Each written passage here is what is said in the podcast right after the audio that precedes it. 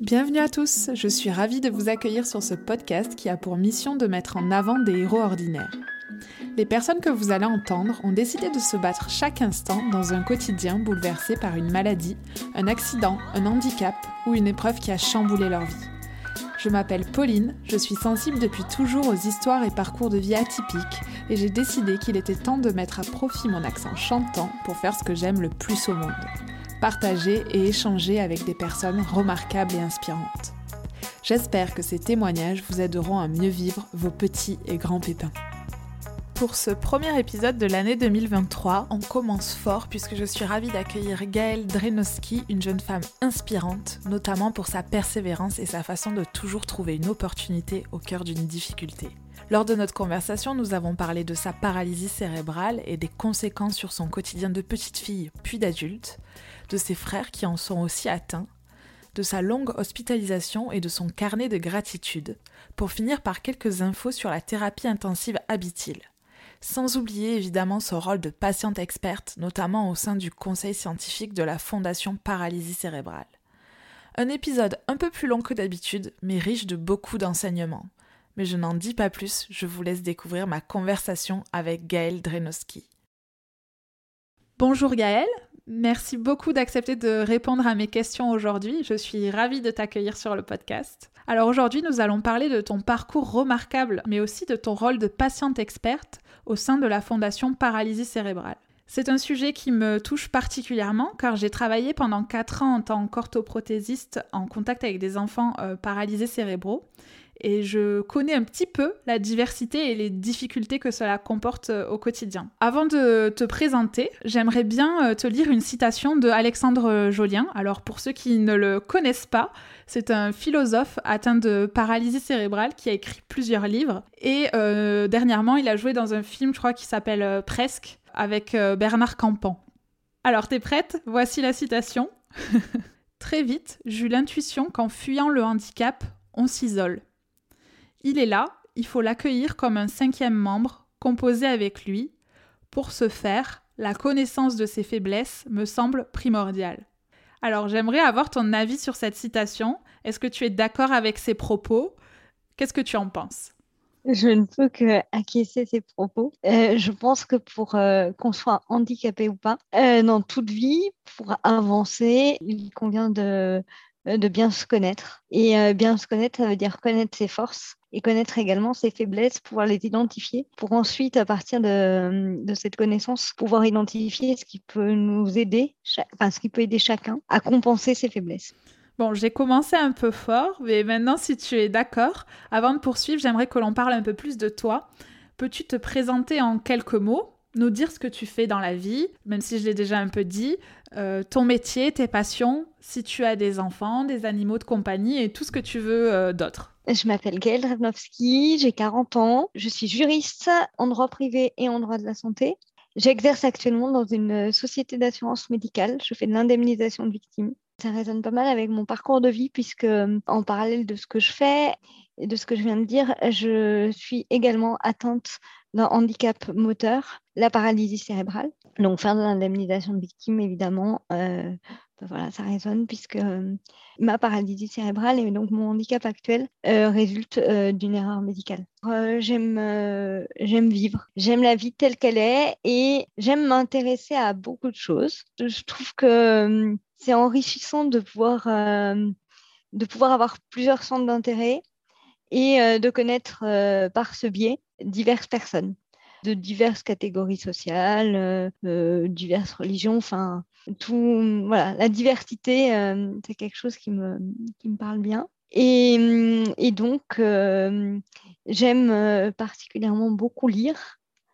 Je lis énormément. J'aime m'engager pour les autres. Et quand je fais quelque chose, j'aime aller au bout, que ce soit facile ou difficile. D'accord, très bien. J'ai l'impression que là, on te connaît sur le bout des doigts, ou presque.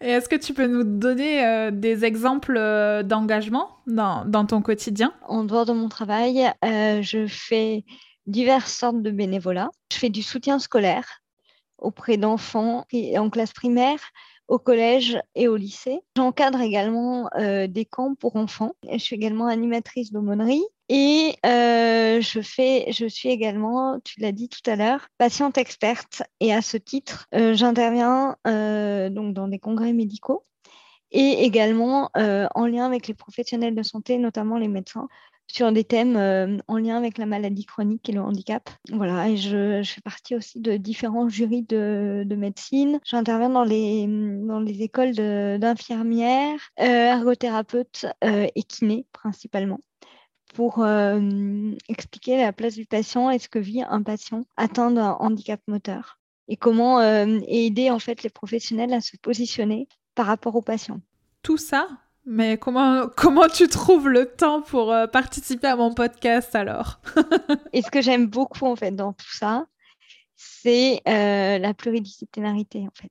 Donc tu as un agenda bien rempli. Alors si tu veux bien, euh, j'aimerais qu'on parle un peu plus de la paralysie cérébrale. Euh, donc en faisant des recherches, euh, j'ai découvert que la paralysie cérébrale est la première cause de handicap chez l'enfant. Cela concerne dix-sept millions de personnes dans le monde. Est-ce que tu peux nous donner une définition de la paralysie cérébrale? Oui, donc la paralysie cérébrale résulte de lésions qui sont apparues Euh, soit avant la naissance, soit au moment de la naissance ou dans les deux ans de l'enfant. C'est des lésions euh, des cellules du cerveau en développement.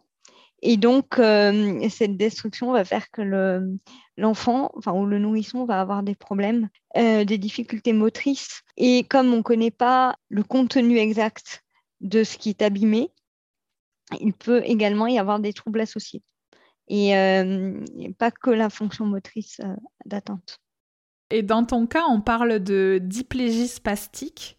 Est-ce que tu peux nous expliquer concrètement euh, ce que ça veut dire? Et dans ton cas, quelles sont les difficultés que tu peux avoir au quotidien? En, en, en fait, on, on définit la, la paralysie cérébrale par rapport aux atteintes. Et donc, euh, les, les atteintes peuvent concerner un membre. Et euh, donc là, on parle de monoplégie. Et euh, quand les deux, euh, les deux membres, enfin les membres inférieurs dans leur globalité sont atteints, c'est pour ça qu'on dit diplégie spastique parce qu'il y a deux membres, d'où, d'où le dit. Et donc moi, j'ai une atteinte euh, motrice au niveau des membres inférieurs. Ça veut dire qu'au niveau des membres supérieurs, j'ai pas de difficulté, au moins en apparence.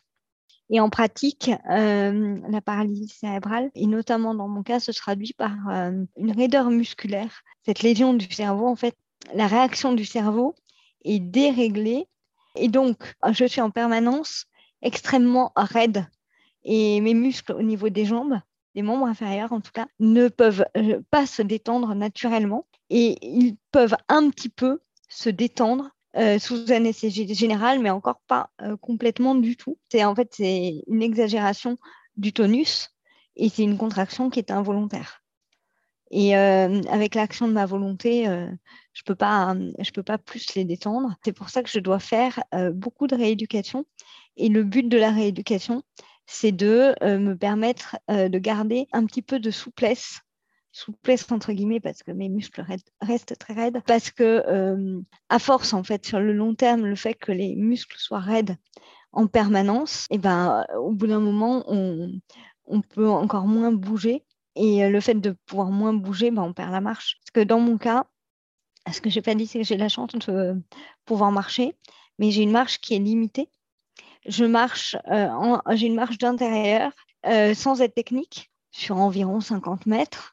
Dans les lieux très connus et par exemple dans mon appartement, je suis capable de marcher sans cette technique. En revanche, lorsque je suis à l'extérieur, j'utilise euh, des cannes canadiennes euh, parce que en plus d'avoir des muscles raides, je manque d'équilibre et donc le moindre élément euh, extérieur me déstabilise.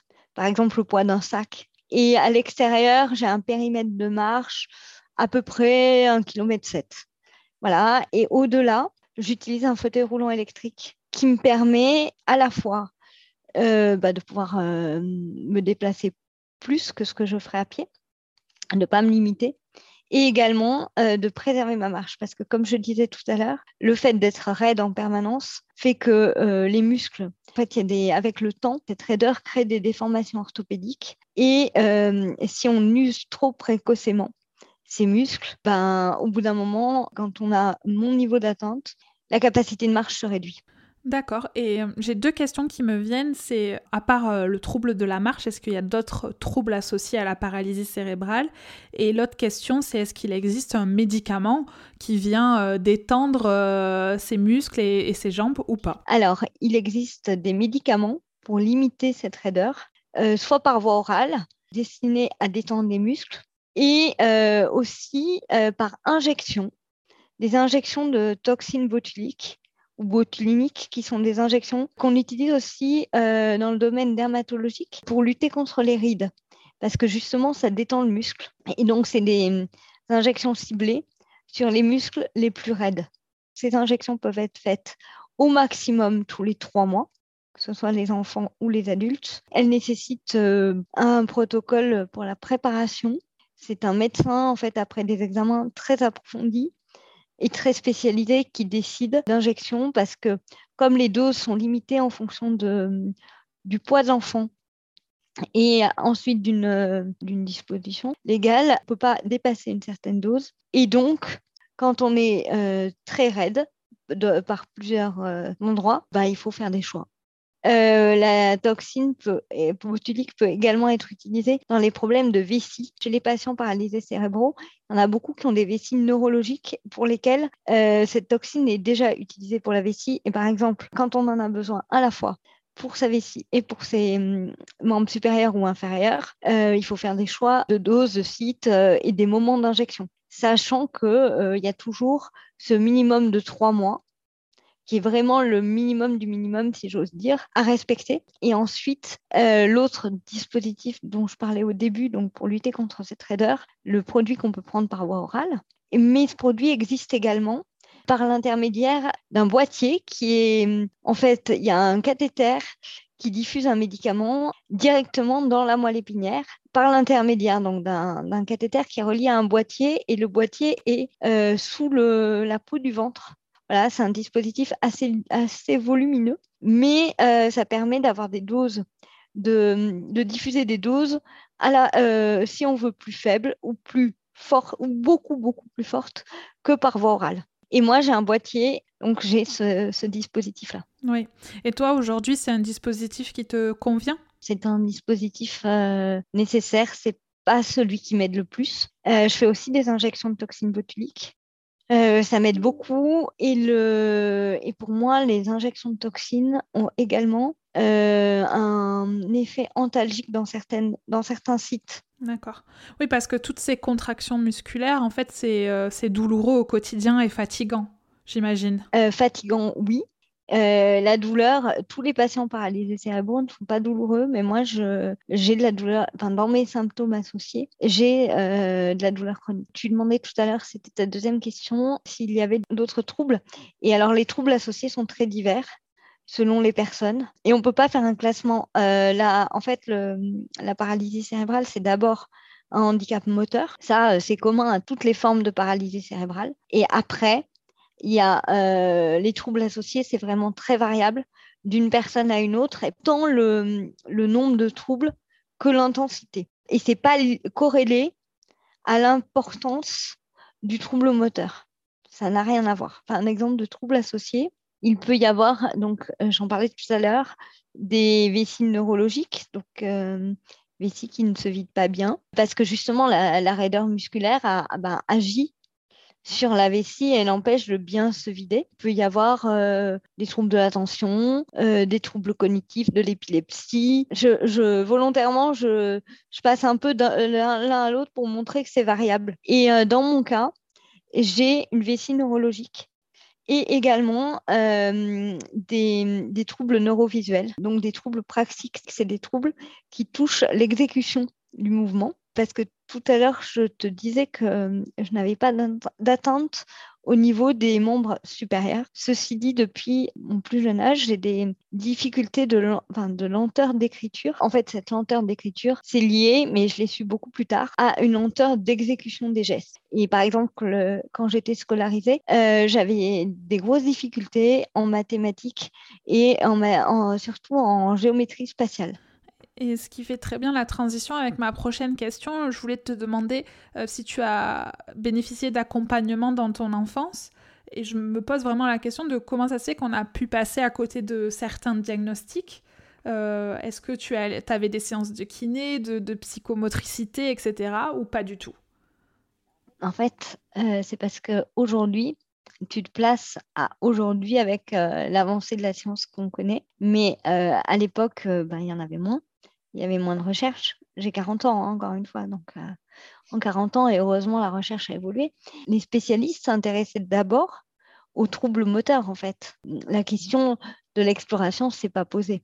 Bah oui, il y a une personne qui a dit que je risquais d'être plus lente, mais même la lenteur, moi, je m'en suis rendu compte. Et ça me marque encore aujourd'hui, euh, quand j'étais en primaire ou euh, quand la maîtresse dictait, je n'étais pas capable de... En fait, je n'arrivais pas à écrire aussi vite que les autres. Et du coup, euh, je retenais ce que la maîtresse disait et je laissais de, un espace sur ma feuille et je revenais plus tard euh, là où j'en étais. Et c'est comme ça que je me suis rendu compte que euh, voilà, j'avais une lenteur d'écriture. Mais ça ne m'avait pas été annoncé comme tel, ou en tout cas, je ne me rappelle pas. En tout cas, tu as essayé de, de compenser... Euh... Voilà, et c'est pour ça aussi que c'est intéressant de bien te connaître. C'est pour euh, justement, euh, bah, quand on identifie euh, des difficultés ou des faiblesses, euh, c'est de se dire, euh, bon, ok, la question c'est, avec la paralysie cérébrale, bah, aujourd'hui, en tout cas, on ne guérit pas de la paralysie cérébrale, que ce soit le trouble moteur ou les troubles associés. Il y a des, donc, des traitements, on en parlait tout à l'heure, des traitements médicaux, des traitements chirurgicaux, des soins de rééducation qui peuvent aider sur le plan moteur, par exemple, mais euh, la lésion sera toujours là. Aujourd'hui, la science ne répare pas la lésion. Et à partir de là, ben, on ne guérit pas. Et donc, ben, qu'est-ce que je fais? Et en fait, comment on avance avec tout ça? Ben, il faut compenser, en fait. Et l'intérêt de l'accompagnement, c'est d'aider la personne à trouver des stratégies pour compenser ou pour conserver ses acquis. Euh, et après, encore une fois, ça, ça se discute en fonction des attentes, des attentes et des attentes de chacun. Et de ses besoins dans la vie quotidienne, et cetera et cetera. Voilà. Mais encore une fois, pour, pour identifier ses besoins, il faut être capable de bien se connaître. Donc, dans mon enfance, pour répondre à ta question, c'est, euh, j'ai eu des, j'ai eu la kinésithérapie dès l'âge de neuf mois. Et j'ai, depuis, j'en ai toujours eu. J'ai toujours continué. Euh, j'ai eu un petit peu d'orthophonie, mais en fait, euh, j'en avais pas besoin, donc euh, ça a été très vite arrêté. Aujourd'hui, j'ai d'autres suivis, mais euh, bon, il y a un suivi aussi par un médecin spécialisé, mais qui était plus épisodique. Aujourd'hui, j'ai d'autres suivis, par exemple, euh, et j'en avais jamais fait dans l'enfance, pour m'aider à compenser mes troubles praxiques. Je fais des séances d'ergothérapie, d'orthopsie, pour m'aider à, à travailler toutes ces stratégies. Et euh, le fait de m'exercer, en fait, de permettre à mon cerveau de s'entraîner, me permet de forcer mon cerveau à, à s'entraîner et à, faire, et, à, et à créer des automatismes. Est-ce que tu te souviens, dans ta tête de petite fille, ce que tu pensais de, de, des séances de kiné? Est-ce que c'était lourd à vivre pour toi au quotidien? Ou est-ce que, justement, euh, tu étais contente d'y aller parce que tu avais conscience de ce que ça pouvait t'apporter? Moi, quand j'étais en France, je ne voyais pas du tout, euh, pas du tout le, le sens de mes soins. En gros, euh, quand j'étais enfant, j'avais de la kiné pour m'aider à marcher. Et sachant que j'ai marché tard, puisque j'ai commencé à me déplacer à l'âge de cinq ans, en allant euh, d'un mur à un autre. Je ne peux pas euh, appeler ça de la marche, c'était vraiment du déplacement. Et l'objectif, c'était euh, bah, marcher le mieux possible. Donc, euh, la kiné, euh, bah, c'était étirer les muscles, pour ma... l'objectif pour marcher le mieux possible, pour pouvoir m'inclure, nota... enfin, qui était un critère, cette marche d'inclusion dans la société, puisque ce que je n'ai pas dit, c'est que à l'âge de, ce qui n'est plus le cas aujourd'hui, mais euh, à, à mon époque, j'ai l'impression d'être très vieille quand je dis ça, mais à mon époque, euh, tout ce qui est euh, accompagnement du handicap dans les écoles n'existait pas. Et euh, à l'école primaire, j'ai été refusée au début parce que je ne marchais pas. Et donc, il a fallu attendre que je marche pour que j'entre à l'école. Mais t'es pas allée à la maternelle, du coup? Bah, je suis rentrée en maternelle beaucoup plus tard qu'à l'âge prévu, oui. Mais pas à, à trois ans, j'allais, j'allais pas à l'école.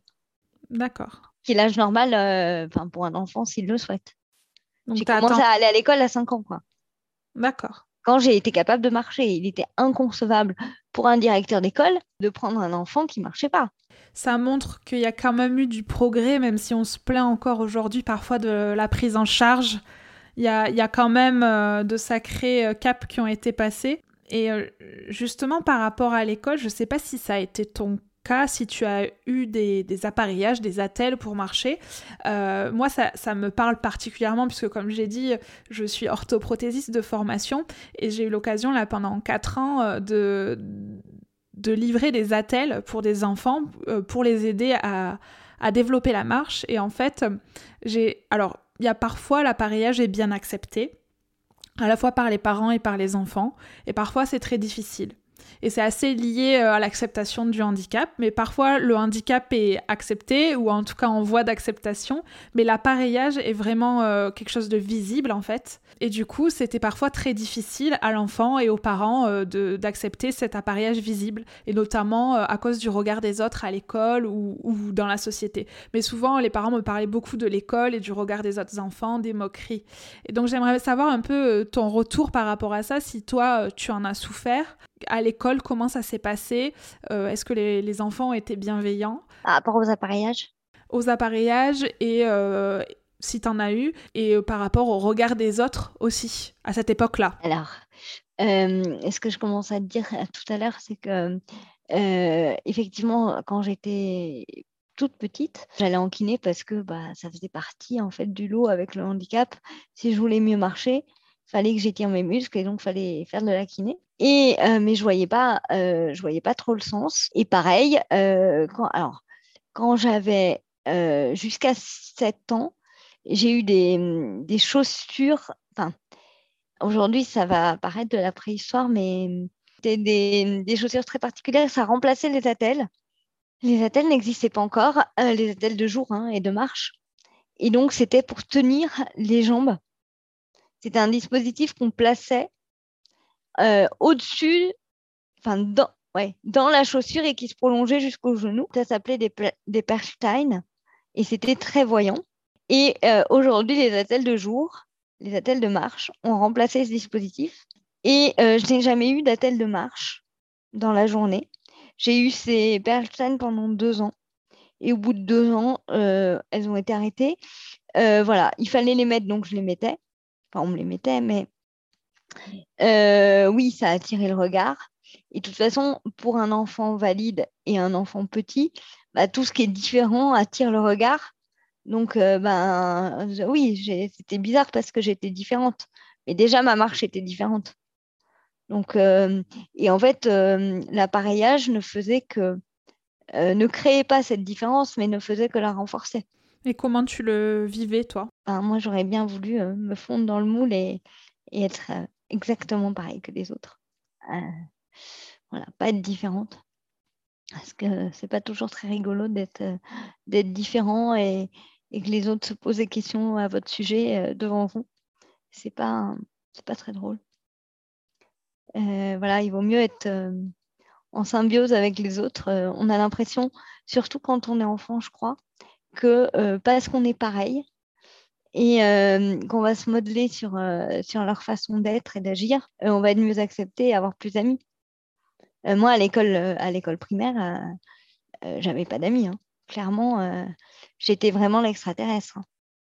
J'avais cette impression d'autant plus d'être extraterrestre dans le sens où euh, ben, j'étais dispensée de sport. Et puis, euh, j'avais pas les mêmes passions que les autres. Par exemple, euh, si on était privé de récréation euh, et qu'on pouvait pas aller courir euh, dans la cour, euh, ça m'était égal puisque de toute façon, je le faisais pas. Donc, euh, moi, si on me proposait un livre et de lire à la place de la récréation euh, et de rester en classe, euh, bah, ça m'allait très bien. Au contraire, j'étais plus demandeuse de ça. Donc, j'étais très... Hum, déjà, euh, par ma façon d'être, avec mon handicap, j'étais aussi différente, donc ça ne m'aidait pas, en plus de ma différence euh, qui se voyait, à m'inclure euh, réellement.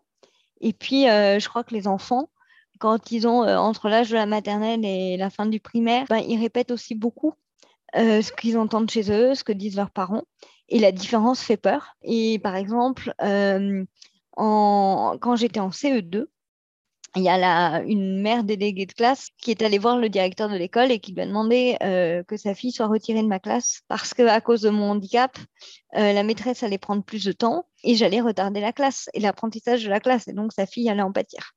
Bon, ça, c'est pas passé, hein, mais euh, voilà. Non, mais c'est pour dire qu'il y a un préjugé sur la différence avant même qu'on voit ce que va, euh, vaut la personne. Et aujourd'hui, c'est vrai que ce préjugé-là, euh, lié au, à la différence et au type de handicap, euh, existe de moins en moins, et notamment euh, grâce à toutes les lois sur, euh, sur l'inclusion scolaire et tous les aménagements qui ont été mis en place. Puisque à mon époque, euh, notamment en primaire, j'avais aucun aménagement. Et après, ça s'est arrangé. Euh, dans le temps, bah, parce que je crois aussi euh, les, les enfants grandissent euh, et réfléchissent par eux-mêmes. Enfin, voilà, et, et à partir de la cinquième, euh, j'ai eu de très bons amis et, et aujourd'hui, j'ai beaucoup d'amis et, et de très bons amis. Quel conseil tu donnerais à une petite fille ou à un petit garçon qui souffre euh, beaucoup en ce moment euh, du regard des autres? En fait, euh, le regard, ça peut... Euh, ça peut aider à vivre, le regard des autres, comme ça peut détruire, en fait. Et le, le pouvoir du regard est très, est très fort.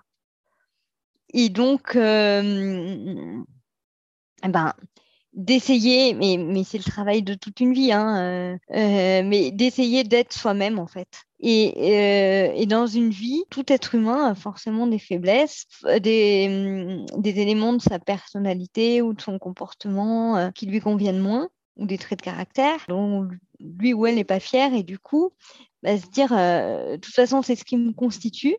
Et à partir de ça, euh, bah, y a des gens avec qui je m'intègre très bien, puis il y en a d'autres, euh, non. Et voilà, mais c'est, c'est d'abord être soi-même.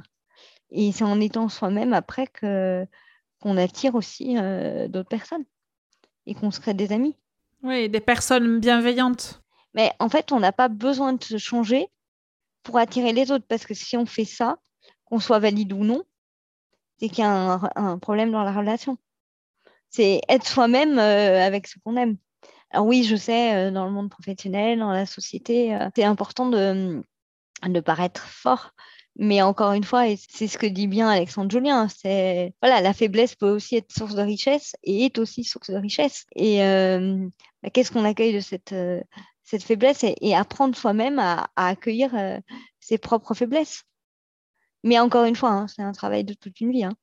Et puis, il euh, y a plein de jours où on se dit, bah, j'ai pas envie que les autres voient telle chose ou telle faille. Ou... Voilà. Ouais, moi, j'aime pas trop le mot faiblesse. Je préfère vulnérabilité. Pour moi, c'est synonyme, mais oui. Le faiblesse, c'est que j'ai l'impression qu'il y a les forts et il y a les faibles, et qu'il y a, qu'il y a un pouvoir. Euh... bah, moi, je connais pas de gens particulièrement forts, parce que les gens forts, et ils ont aussi leur vulnérabilité. Je crois que dans tout parcours de vie, il y a des vulnérabilités, en fait. Et c'est ouais. pas la, l'apanage euh, d'une personne handicapée. C'est toute personne. Et il n'y a pas que des handicaps euh, physiques. Enfin, il y, y a plein d'autres choses. Il peut y avoir des faiblesses psychologiques, enfin, des vulnérabilités de tout ordre. Mais encore une fois, c'est bien se connaître pour pouvoir avancer et, euh, et se créer aussi euh, un peu sa bulle de... de personnes autour de soi qui, qui sont bienveillantes et sur lesquelles on peut, on peut compter en toutes circonstances, qui accepteront, enfin, qui nous accepteront tels que nous sommes. Avec nos qualités et nos défauts. C'est ça. Mais toute personne a des qualités et des défauts.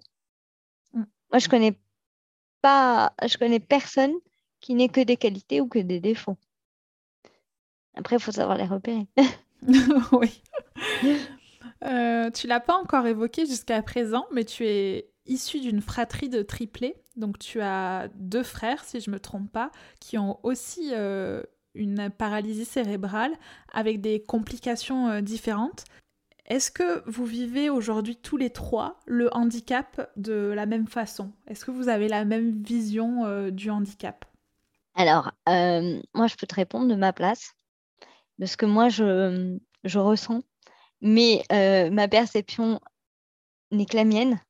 Et du coup, il n'y a pas de, de bonne ou de, ou de mauvaise réponse. Ou, en tout cas, ma réponse ne va pas être complète puisqu'elle ne prendra pas en compte euh, ce que pourraient penser mes frères, même si je les connais très bien. Et je connais évidemment très bien leur façon de penser.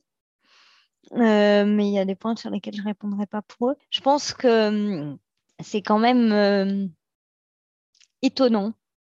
C'est rare de, d'être, d'être triplé et, et que dans une famille de triplés, les, les trois sont atteints de paralysie cérébrale. Le fait, les grossesses multiples sont souvent une cause de prématurité et donc de paralysie cérébrale. Mais, euh, en tout cas, moi, je connais beaucoup d'enfants issus de grossesses multiples qui ont une paralysie cérébrale, mais un seul en est atteint.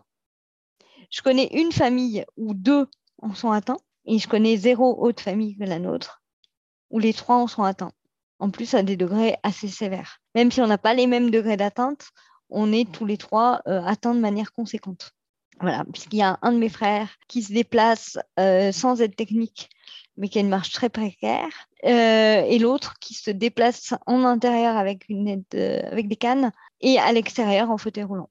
Euh, et après, euh, dans l'enfance, on a eu les mêmes soins, on a eu les mêmes suivis par des spécialistes. Et ensuite, euh, à l'âge adulte, on a fait des choix différents. Et tu dirais que le fait euh, d'être dans une fratrie comme ça, de triplés, ça a plutôt été une force ou euh, une faiblesse? C'est-à-dire, euh, est-ce que vous vous êtes entraidés ou est-ce que ça a plutôt été euh, encore plus difficile à vivre euh, le fait que bah, sur trois enfants, trois soient atteints? Alors, au début, je dirais que ça a été peut-être une faiblesse et aussi une source de protection, parce que euh, je le dis souvent et ça, ça étonne, euh, donc ça va sûrement s'étonner, mais euh, jusqu'à ce que je rentre à l'école, donc jusqu'à l'âge de cinq ans, en fait, je ne me rendais pas compte qu'on était handicapés.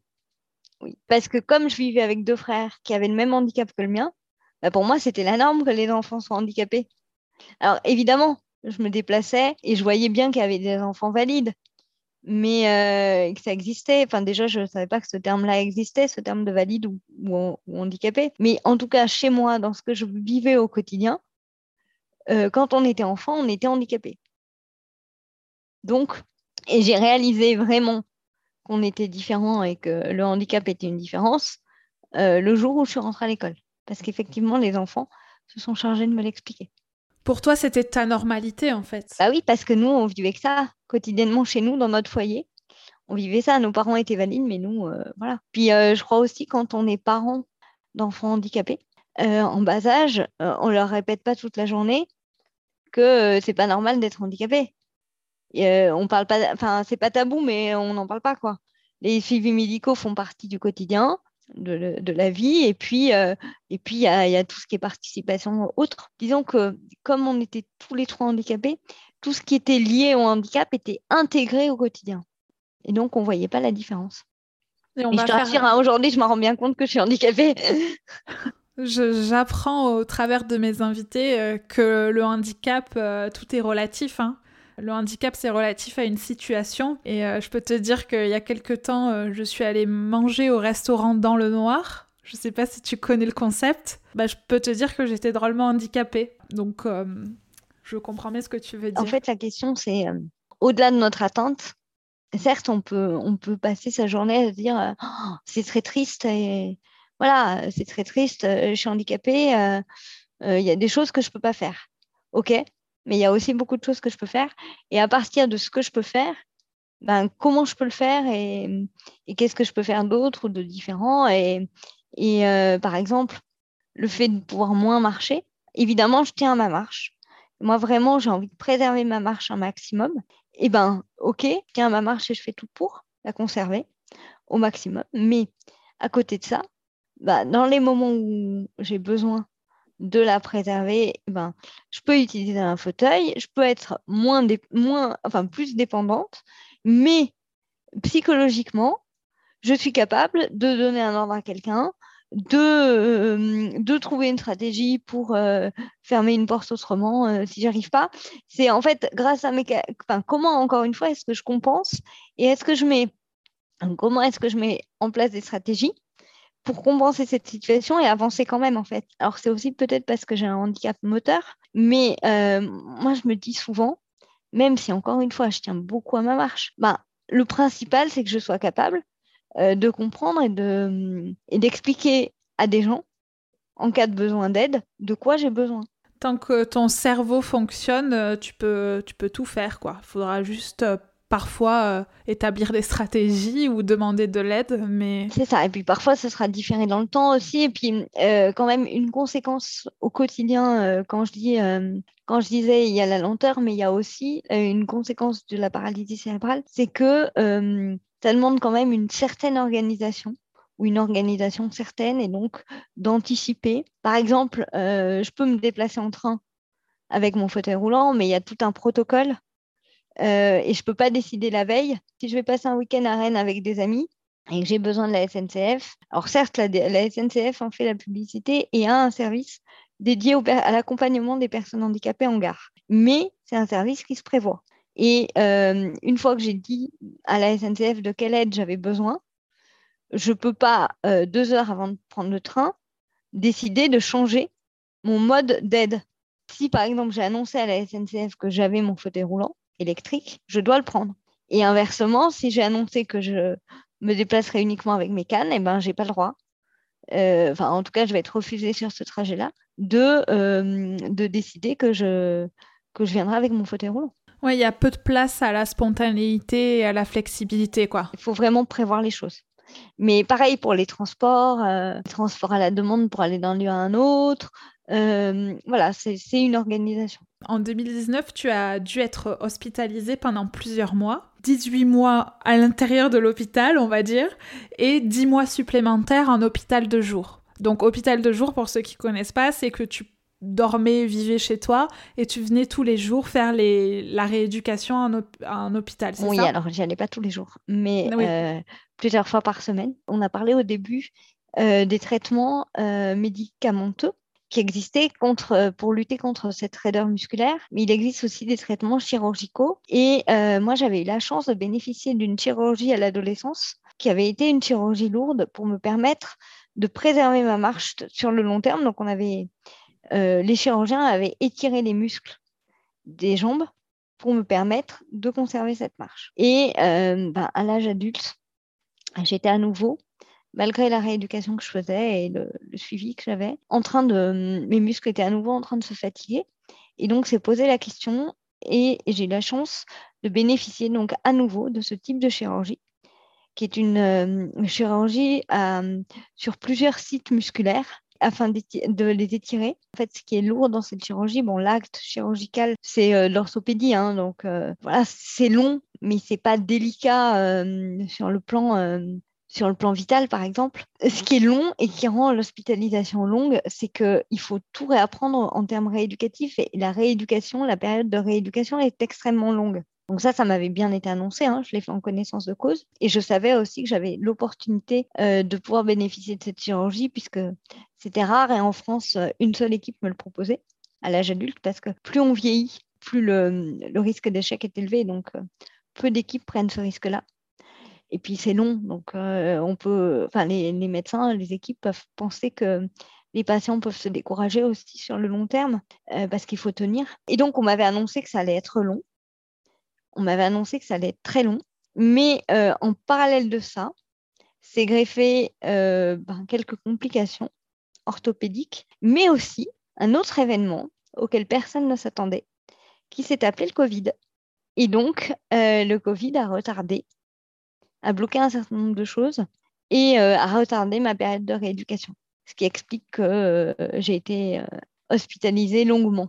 Mais comment t'as vécu les choses? Et je, je me mets, j'essaie de me mettre à ta place et je me dis, mais tu devais être euh, frustrée, hein, impatiente, euh, enfin, ou est-ce que t'es plus sage que moi? Comment, comment t'as vécu cette Alors période? Déjà, tu vois, là, en t'en parlant, je me dis, ben, c'est quelque chose euh, auquel j'avais déjà pensé, mais enfin, parfois, euh, dans les pays développés, on ne se rend pas compte qu'on est très gâtés. Et je me dis, mais... avoir ce disposi- un tel dispositif de rééducation qui, en plus, est pris en charge par la sécurité sociale, dans lequel euh, je n'ai pas d'argent à avancer ou à dépenser, ben, c'est une chance. Donc déjà, euh, ça, c'est à souligner. Alors, comment j'ai vécu les choses? En fait, initialement, je savais que ça allait être long. Je ne connaissais pas la durée exacte, mais personne ne la connaissait. Hein. Ce n'est pas qu'on ne m'avait pas dit, c'est qu'on ne peut pas... Enfin, en médecine... On peut pas avoir des, et c'est parfois ce qui est difficile. On peut pas, on aimerait que les médecins aient des certitudes et euh, nous disent les choses de façon certaine. Mais parfois, c'est impossible. Avec toute la bonne volonté et toutes les données scientifiques, c'est pas possible. Donc, dans mon cas, ça ne l'était pas. Et euh, après, je crois que j'ai vécu au jour le jour. Je ne me suis pas, euh, notamment... Alors, déjà, au début, j'ai eu beaucoup de chance, puisque au début, on était en septembre deux mille dix-neuf, le Covid n'était pas là. Donc, euh, on avait droit à des visites tous les jours. J'ai été très entourée. J'avais pris deux autres avis hein, chirurgicaux avant de me faire opérer. Et je savais pourquoi je, j'avais choisi cette équipe-là, qui, encore une fois, m'annonçait des résultats moins spectaculaires qu'une autre. Euh, pourtant, c'est celle que j'ai choisie parce que c'est celle qui me suit depuis longtemps et dans laquelle j'avais confiance. Et ça, je, leur confiance m'a portée. Leur envie de se battre à mes côtés m'ont portée, m'a portée.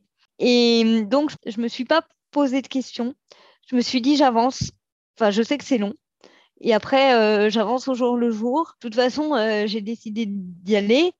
Bah, maintenant, j'y suis et bah, je ne peux pas faire marche arrière. Donc, autant, euh, autant avancer au jour le jour. Et au fond de moi, je savais pourquoi je l'avais fait quand même. Euh, c'était pour, ne pas, enfin, pour pouvoir préserver ma marche sur le long terme. Et donc, ça, ça m'a apporté de me dire, je ne me projette pas dans un mois. Oui, dans six mois, j'aimerais bien reprendre mon travail. J'aimerais bien retrouver mes amis. J'aimerais bien... Voilà. Mais euh, je suis là aujourd'hui. Et aujourd'hui, la réalité, c'est celle-là. C'est un oui après un oui, et puis, puis, puis, puis on avance euh, petit à petit. Et puis oui, il y a des moments de ras-le-bol, et il y en a eu. Il y a des moments de découragement, il y a des moments où on se dit, euh, quand vous revoyez le chirurgien en urgence qui vous dit, euh, oh, non mais là, en fait, ça ne va pas, et il va falloir que je réopère. Quand vous êtes déjà hospitalisé depuis six mois, ben, c'est difficile, hein. Puis on ne comprend pas toujours, puis on ne voit pas quel est l'intérêt. Mais... Enfin, je me suis rendu compte à partir de l'adolescence que ce qui me manquait dans mon parcours, c'était la notion de sens.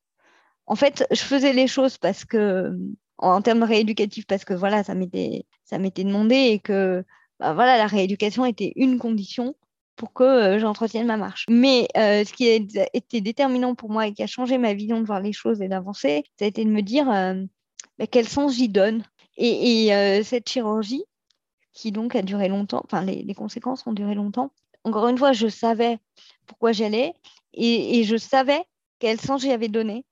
Et, euh, et ce qui m'a vraiment aidée, euh, vraiment, c'est l'équipe. Je pense que l'équipe, euh, je me suis vraiment appuyée sur l'équipe. Et aujourd'hui, ben voilà, là, il y a presque un an que, que j'ai fini ma, ma rééducation en hôpital de jour. Je garde des liens très forts parce que j'ai été une des seules patientes qui est restée autant de temps en hospitalisation complète, dans des conditions particulières, puisqu'il y a eu le Covid avec euh, euh, visite non autorisée. Et du coup, j'ai gardé des liens très forts avec, euh, avec les équipes euh, de l'A S H aux médecins.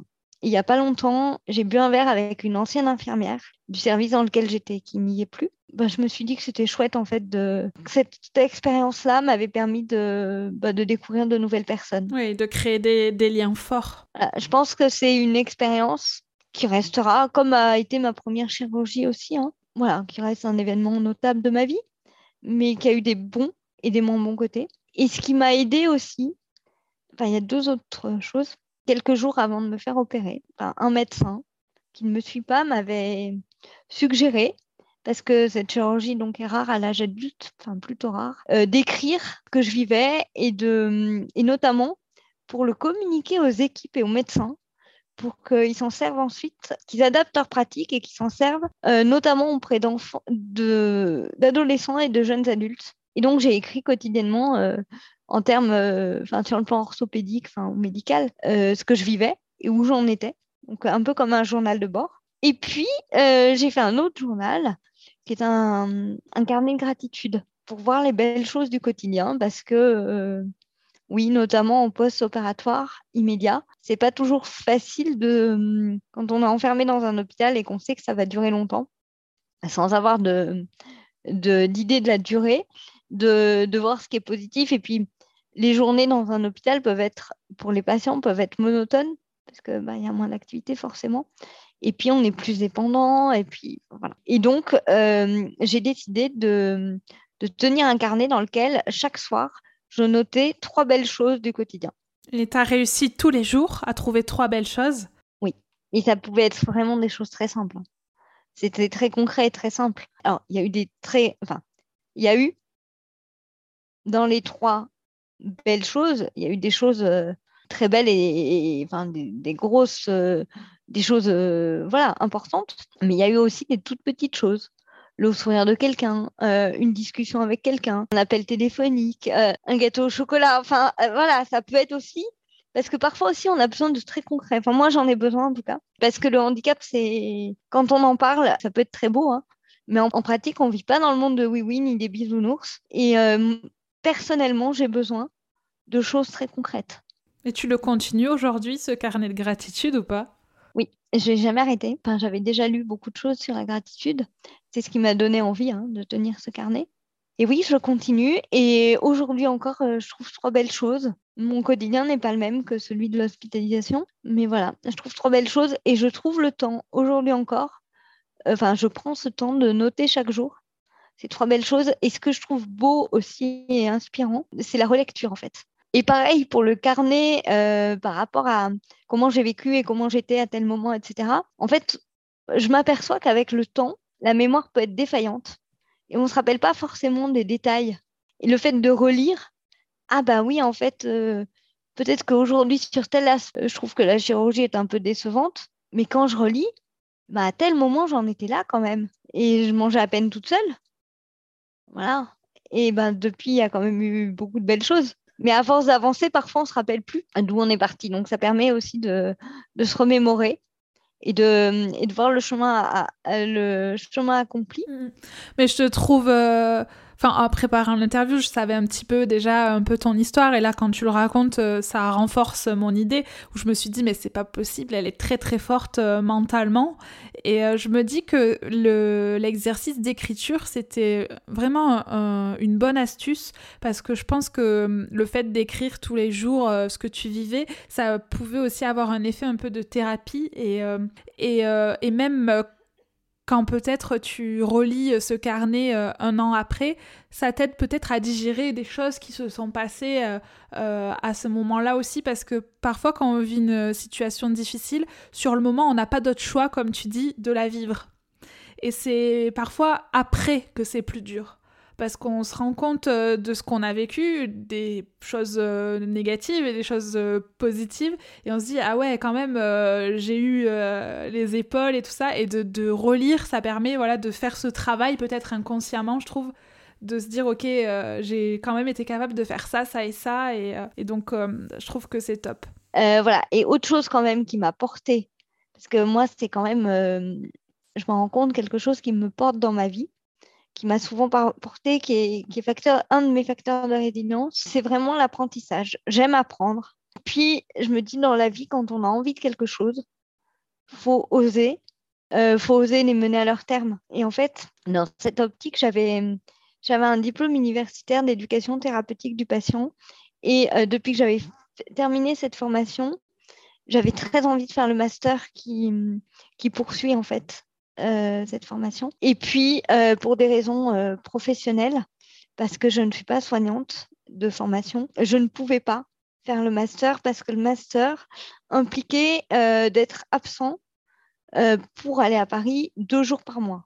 Et en fait, on ne peut pas dire à un employeur quand on travaille dans autre chose que la santé, je prends encore, de... là, je prends deux jours, puis le mois prochain aussi, voilà, ainsi de suite, et ça dure deux ans, enfin, c'est pas possible. Et donc, euh, avec déception, je, je me suis résolue à me dire, euh, bon, ben, après D U, euh, voilà, le master, c'est un rêve, mais ça sera pas, c'est pas pour tout de suite. Mais voilà, je le gardais en tête et à chaque année, uni, chaque rentrée universitaire, je me disais quand même, euh, bon, ce, dé, ce, ce master, j'ai quand même très, très envie de le faire. Et puis, il se trouve que quelques, quelques mois euh, avant de me faire hospitaliser, donc je savais que ça allait être long. Voilà, se reposer la question de faire ce, ce master, mais euh, à l'époque, le Covid n'était donc pas passé par là, et donc euh, ben, les cours étaient forcément en présentiel. Donc j'ai écrit pour demander à, faire, à être intégrée dans le master. Voilà, réponse de la fac, ça a été non, puisqu'il faut être en présentiel. Évidemment, à l'appui de mes demandes, hein, j'ai fait faire des justificatifs médicaux qui disaient que je ne pouvais pas me déplacer, mais ça n'a pas été accepté. Et puis, euh, et puis euh, est arrivé le moment de cette chirurgie. Et un mois après, je vois un clip publicitaire sur cette formation euh, où ils recherchaient des patients en fait pour la suivre il en manquait. Donc, je vois passer ce clip une première fois et puis je me suis dit, bon, en étant hospitalisée, euh, c'est pas le moment. Puis, je vois pas comment je vais pouvoir apprendre. Enfin, j'ai beaucoup d'heures de kiné. Pour l'instant, je suis fatiguée. Voilà. Et puis, euh, à la troisième fois en une semaine euh, où j'ai vu passer ce clip, ça m'a un peu agacée. Et donc, j'ai, je, me suis, je me dis parfois que dans la vie, il faut avoir une juste audace. Et je me suis dit que j'allais écrire à la responsable du diplôme, ce que j'ai fait, pour lui expliquer ma situation et lui demander de faire le, le cursus à distance pour des raisons de santé. Et euh, la réponse a été immédiate, c'est-à-dire dans les deux heures, elle a été négative. Bon, ok. Euh, deux semaines après, je revois le clip qui passait toujours. Moi, j'ai réécrit.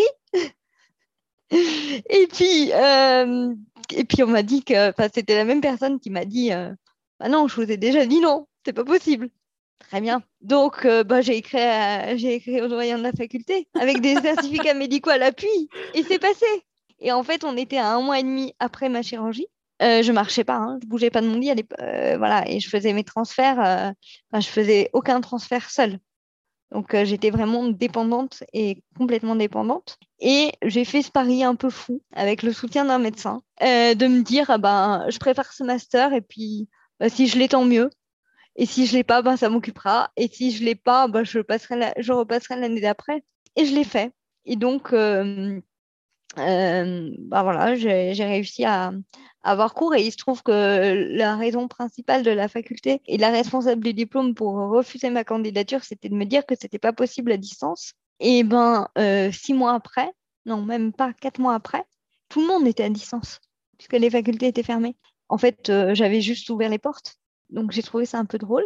Et donc, euh, en, est, en étant opérée et en ne travaillant pas, j'ai quand même eu une occupation puisque bah, j'ai quand même réussi mon master. Et en plus, c'est quelque chose que je voulais depuis longtemps. Donc, euh, euh, voilà, je crois que ça m'a, ça m'a aussi bien porté et bien aidé à vivre, euh, à vivre ce moment, même si bah, à, certains, à certains moments, je me suis dit que bon, non, finalement, je n'allais pas le finir parce que euh, la rééducation prenait trop de temps, j'avais trop mal. Euh, voilà, mais, mais à d'autres, euh, j'ai eu plus de force. Et puis, dans les moments où j'étais bien, ben, je travaillais plus. Et les moments où je pouvais moins travailler, ben, je travaillais moins. Et puis, et puis, je travaillais un peu plus en été. Ben, félicitations. Et c'est fou ta capacité de, on va dire, d'optimiser, de, de tirer le positif de chaque situation, en fait. Te dire, ok, je pourrais pas bouger pendant plusieurs mois, qu'est-ce que je peux faire ? Ben, je peux faire euh, lire, je peux faire un carnet de gratitude et je peux faire une formation, quoi. Donc, euh, c'est... en tous les cas, t'as pas dû t'ennuyer. Hein.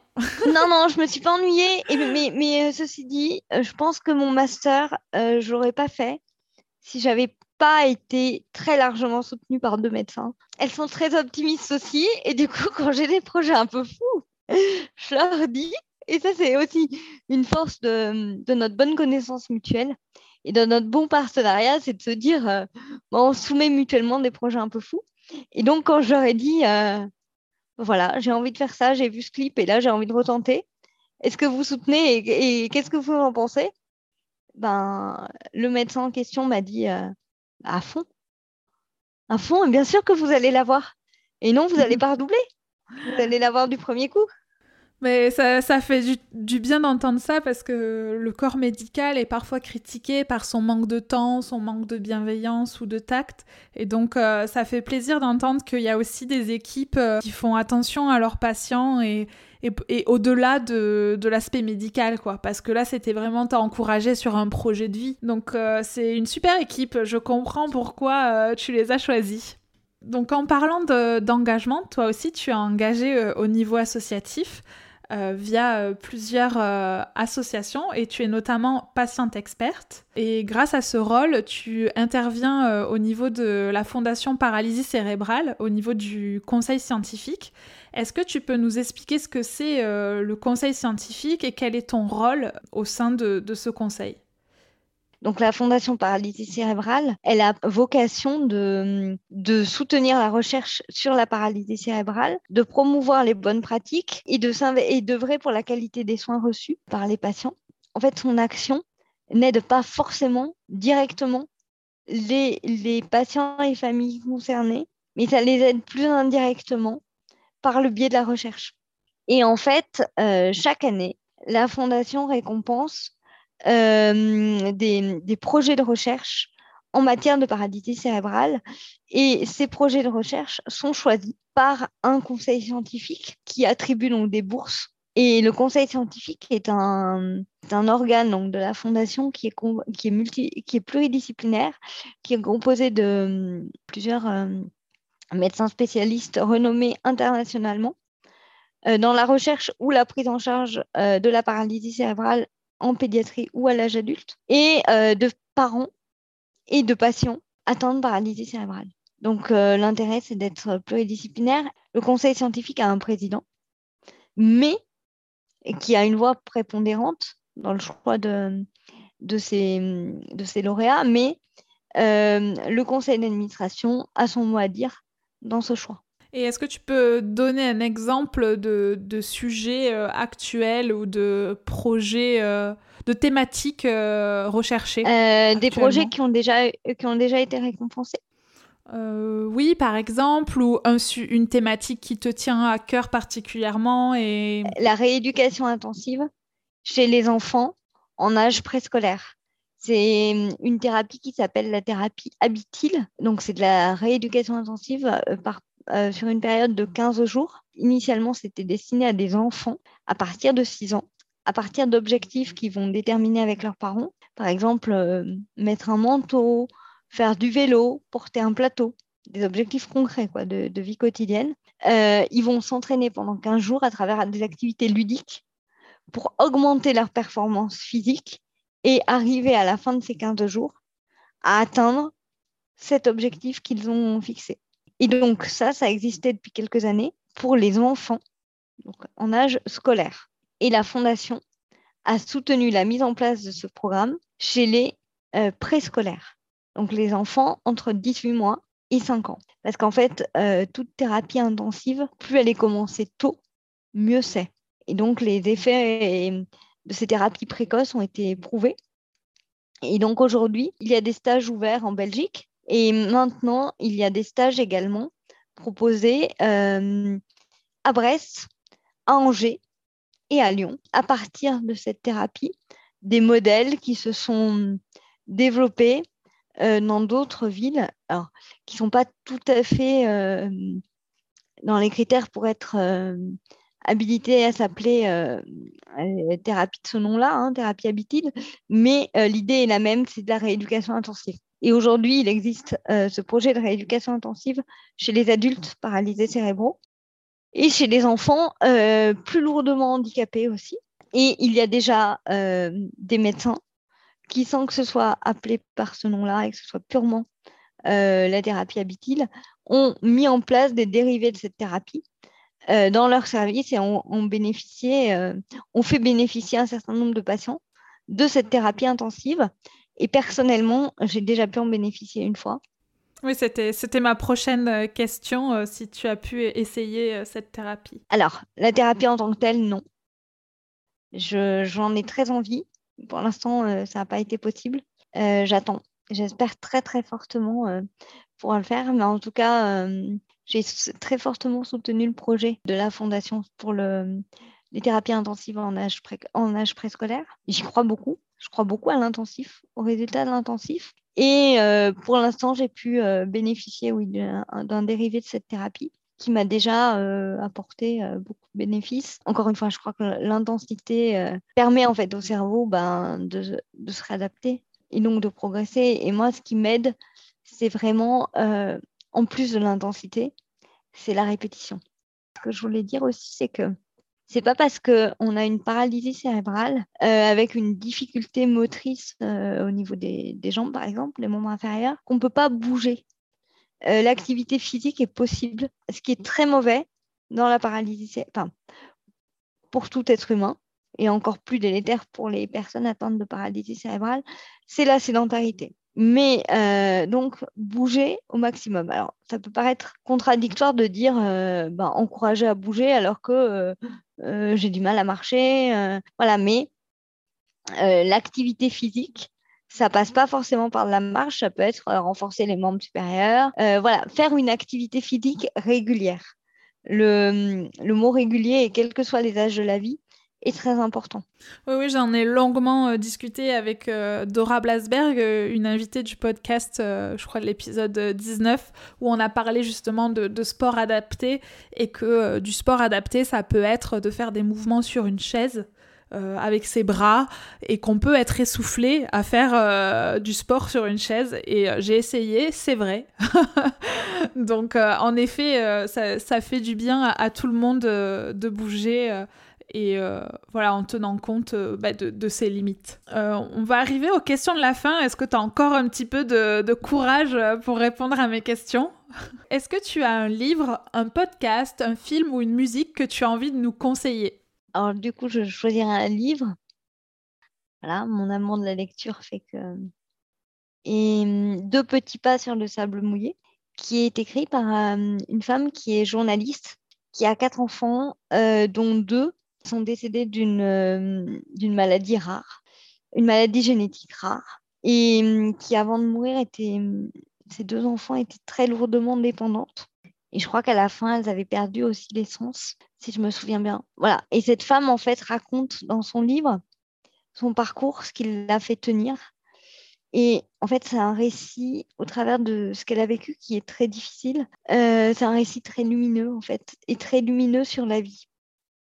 Et qui montre aussi que, que la vie, il n'y a pas que les bons côtés. On peut aussi avoir des moments plus difficiles.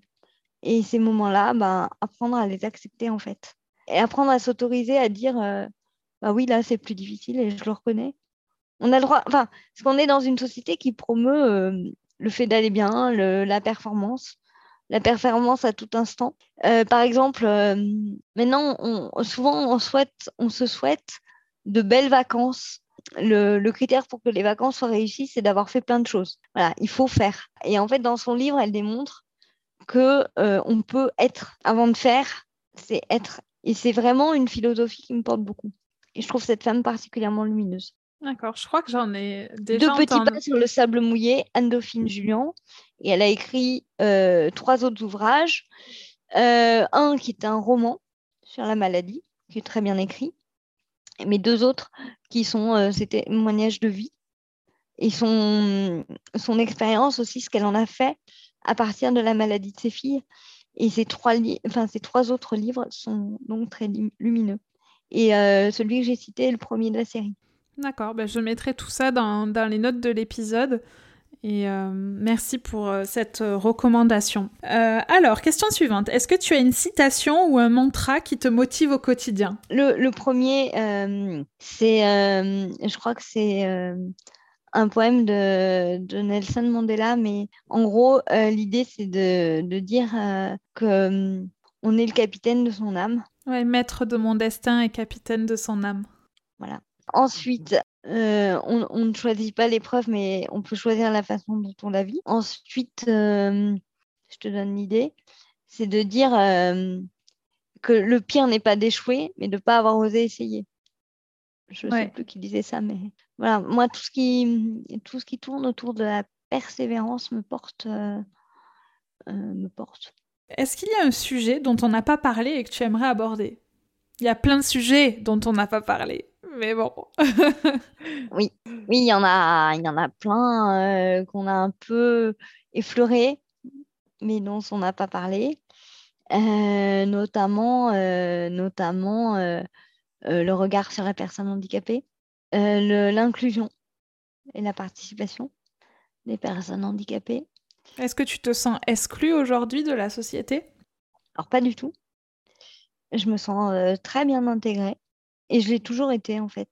J'ai cette chance-là, mais euh, euh, justement, en fait, ce que je voulais dire quand, quand je disais euh, on ne l'a pas abordé, c'était plutôt de, se, de remarquer ou de relever en quelques décennies les progrès qui avaient été accomplis dans euh, l'accueil des personnes handicapées, le regard porté sur elles. Souvent, on a l'impression de... On se dit, ah ben, oui, il y a ça, il y a encore ça qui manque, et cetera. Mais ça, c'est voir le verre à moitié vide. Et on peut aussi voir le verre à moitié plein. Et moi, j'aime voir les, che- les verres à moitié plein, plus qu'à moitié vide. Et ça ne veut pas dire que je suis réaliste, mais euh, j'aime bien partir du positif pour aller vers ceux qui l'aient moins. Parce que reconnaître les belles choses, c'est aussi un principe de gratitude. Hein. La gratitude, c'est d'abord reconnaître ce qui est beau.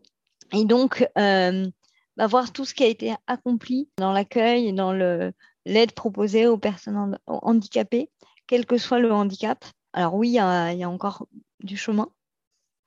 Et il y a encore du chemin concret pour favoriser l'accessibilité et la pleine participation. Mais aujourd'hui, euh, la participation est quand même déjà possible. Oui, merci de le rappeler. Et c'est vrai que c'est important d'être dans la gratitude et de, tout en ayant conscience de ce qui reste à faire, mais sans, mais sans aucune colère ou sentiment d'injustice, en fait. Mais, mais je, je dis encore une fois, hein, je ne dis pas que tout est merveilleux. Oui, oui, il y a encore beaucoup de choses à faire. Et je ne dis pas que tout a été fait. Euh, voilà, il y, y a des exemples de... l'exclusion, il y a voilà, mais mais il y a quand même de belles avancées et, et ça c'est chouette. De quoi es-tu le plus fière aujourd'hui ? Dans mon parcours ? Oui. Ou est-ce que tu es fière particulièrement d'une de tes qualités ? Ça peut être aussi euh, qu'est-ce qui te rend le plus fière chez toi, pas forcément dans ton parcours. Je pense que les deux vont se rejoindre, ma capacité à la persévérance et à déceler des pépites de positif euh, dans les événements. Euh... Ce qui, euh, au premier abord, ne le serait pas toujours. Et encore une fois, hein, ça ne veut pas dire que, que je suis irréaliste. Ça veut juste dire que je commence d'abord par voir le beau et que et qu'après, en fait, je trouve que voir le beau en premier, ça dilate le cœur, ça ouvre à un avenir. Et après, euh, ça rend les choses possibles. Même euh, quand je dis les choses possibles, ça peut être euh, le fait de dire euh, « ben ça, ça ne va pas en fait ». Et tel point était amélioré. Ouais, je pense que tu es assez lucide. Du peu que je sais sur toi et ton parcours, euh, la non, persévérance. C'est beaucoup, là, maintenant, quand même.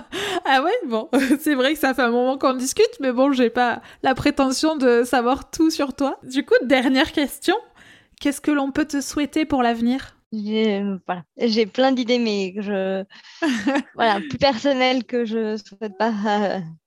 que je ne souhaite pas partager, mais euh, dans ce que je souhaite partager, euh, de conserver euh, cette capacité à, à m'émerveiller au quotidien et, euh, et à commencer par voir euh, ce qui est réussi, garder cet, cet entrain-là, cet entrain du cœur euh, avant d'être euh, une excitation extérieure, en fait, sans que ça le soit, justement. C'est déceler ces petites, euh, ces petites pépites de bonheur au quotidien. Parce que ouais, je pense qu'il y en a. Ta capacité euh, à t'émerveiller.